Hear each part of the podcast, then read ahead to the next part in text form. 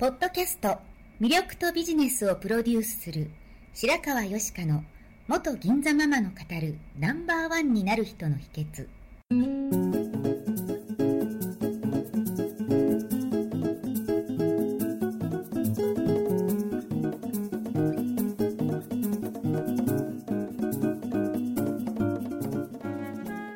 外資系企業の OL から銀座のナンバーワンホステスそしてママに。12年間にわたって多くのお客様や従業員の心理成長に関わり人の本質的な魅力や能力を引き出し業績アップにつながるコーチングを行ってきました。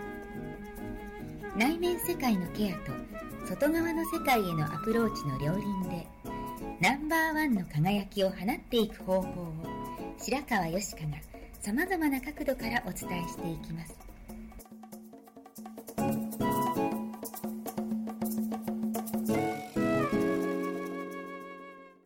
はい、こんにちは、白川よしかです。今日も魅力とビジネスをプロデュースするナンバーワンになる人の秘訣を始めたいと思います。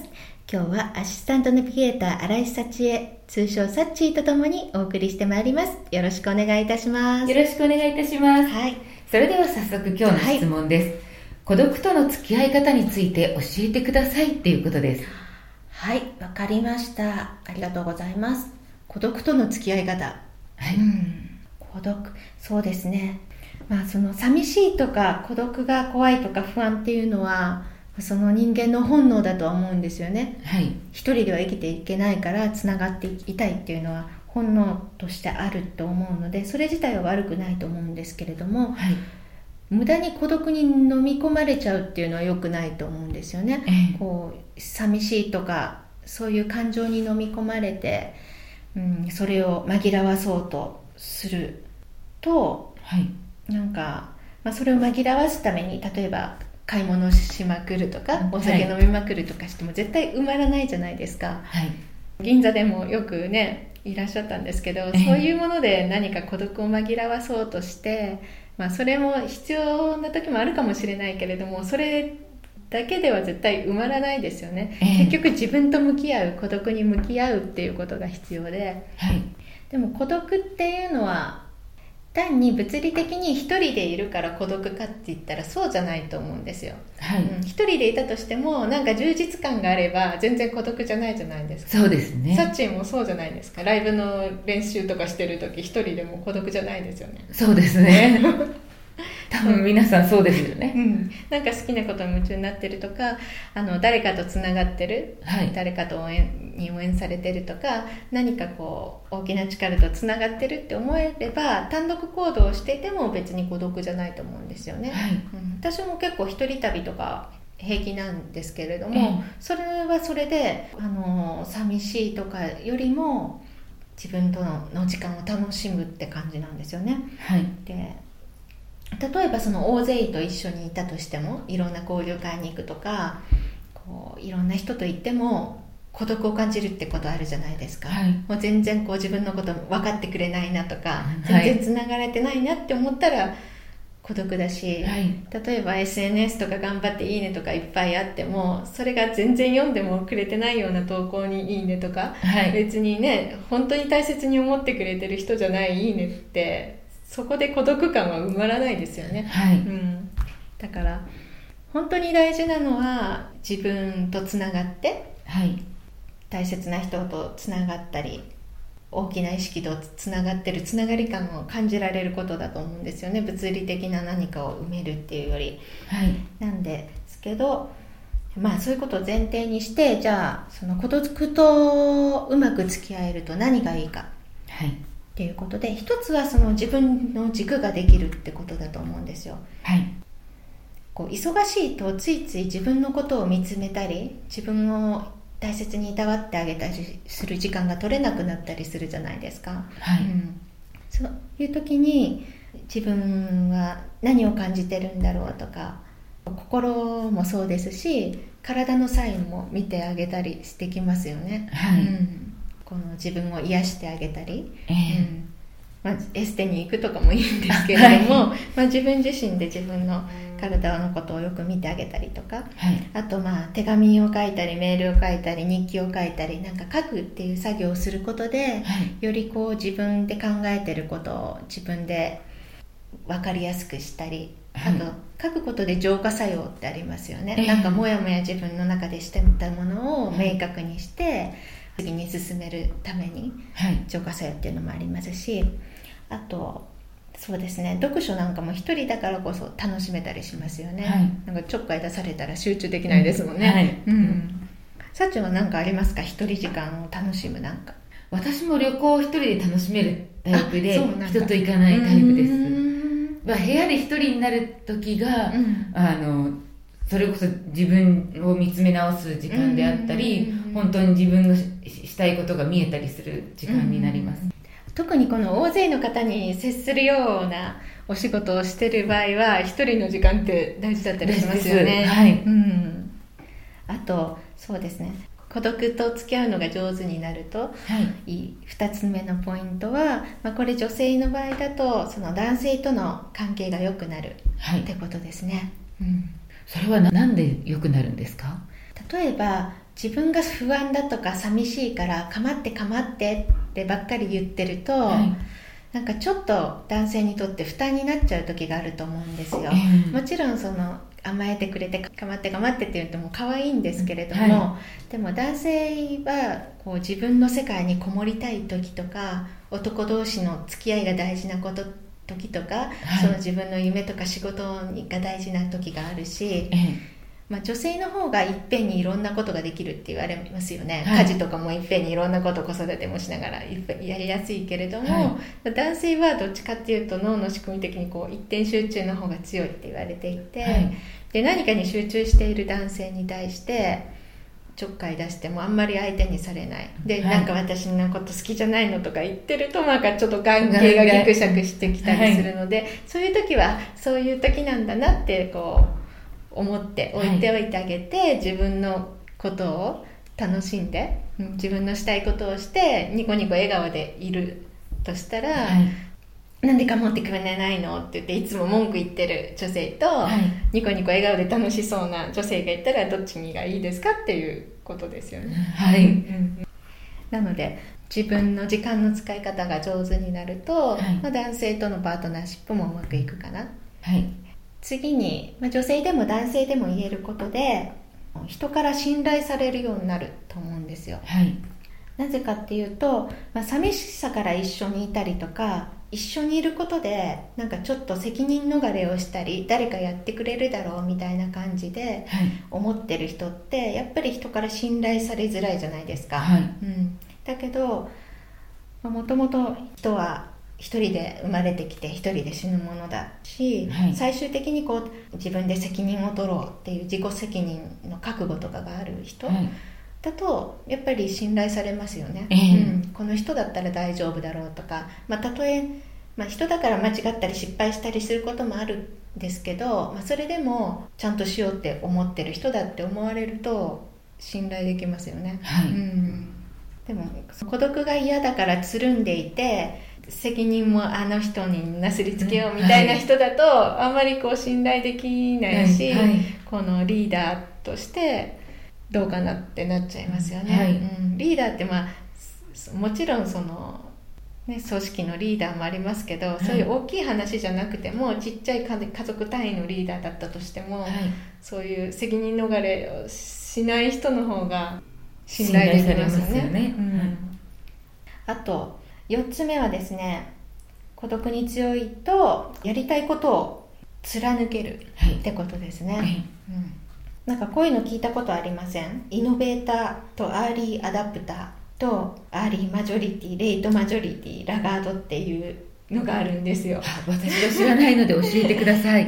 まあ、言葉的にわかると思うんですけど、い。イノベーターってこう最初にああんまりなんか何も流行ってないような時にこれいいなっていう、はい。最初に飛び込むような人、はい。うん、革新者ですね、はい。うん新商品とかに一番先に目をつける人。はい。それはなんか全体の2.5%しかいないらしいんですね、はい。でその人たちがあいいなって目をつけたらその後にあいいかもって言って割と初期の段階で、はい。まあ、先行者の段階で目をつけるのがアーリーアダプター。これが13.5%って言われてるんですけど、はい。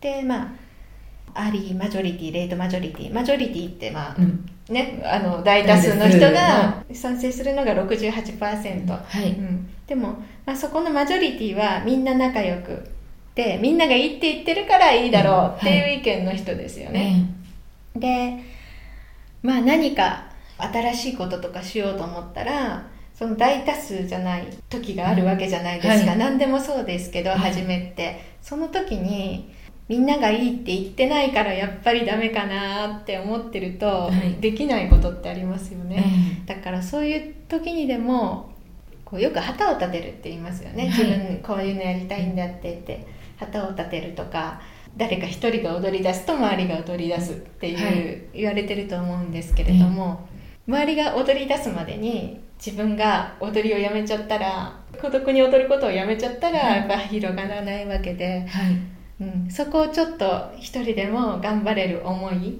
はい。っていうのがあるとあの突破していけるものがあると思うんですよね、はい。そういう意味でも孤独と上手に付き合えるとそういうこともうまくできるようになるのかなっていうふうに思います。はい。はいサッチその芸能界とかもいろいろ見てきたと思うんですけども、はい。やっぱり芸能界で生き残っていく人とかも孤独に強い人が多いです。多いですよ大勢ねいる中で仕事してますけど、うんみんな個人的には一人なのうんで、うん。まあその孤独に弱い人は、うんあのやってはいけないし音楽でもそうですね。うんうん。一人でやれない人はうん。大勢の中でもやれないですうんうんね、うん特になんか芸能だと人の批判とかもあって当たり前みたいなところがあるじゃないですか、はい。そういうのにね批判に弱くてもできないですやっぱりもんね心が折れちゃったりするとうん続かないですし、うん。自分の代わりっていうのはいくらでもいるんで、うん。やっぱり孤独に戦ったりストイックな目で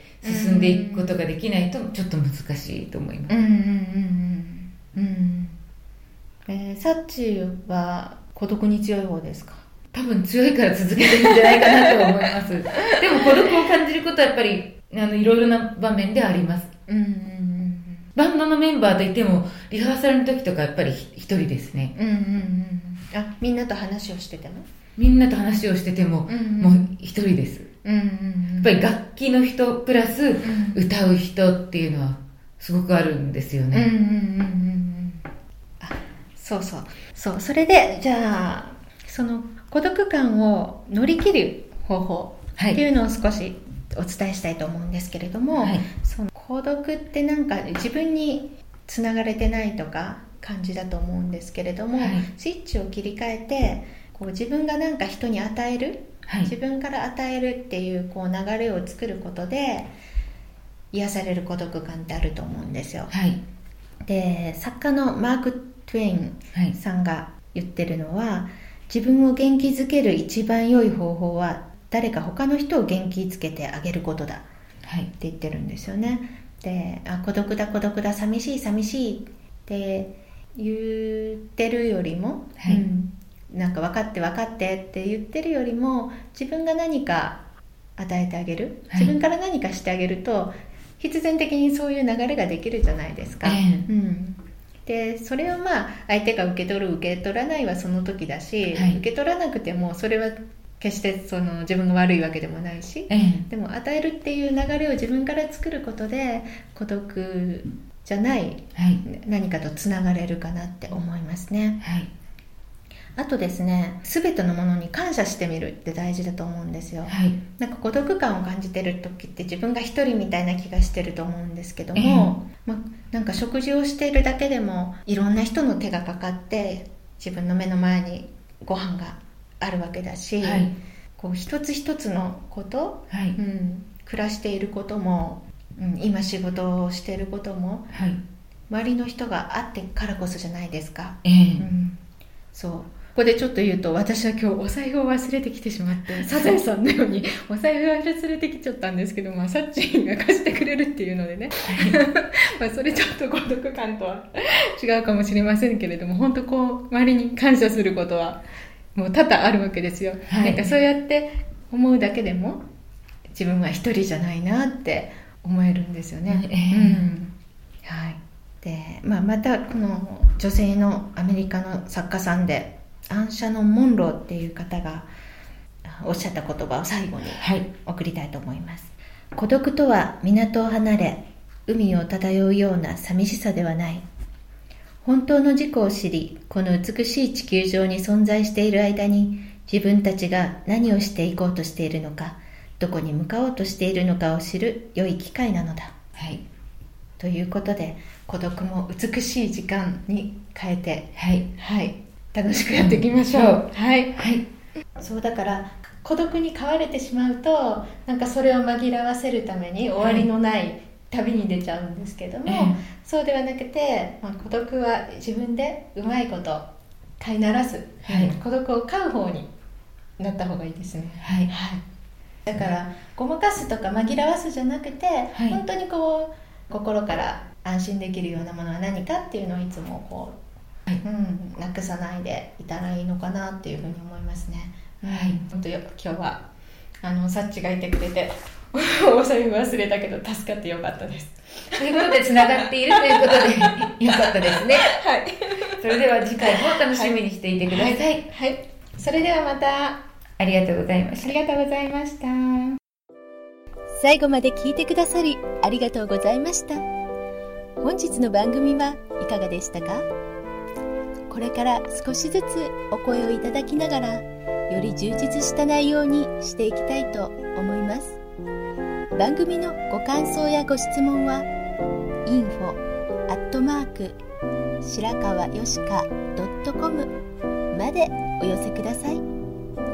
また http コロンスラッシュスラッシュ白川よしか .com のポッドキャストページからも受け付けております。お送りくださった方にはただいまプレゼントをご用意してますね。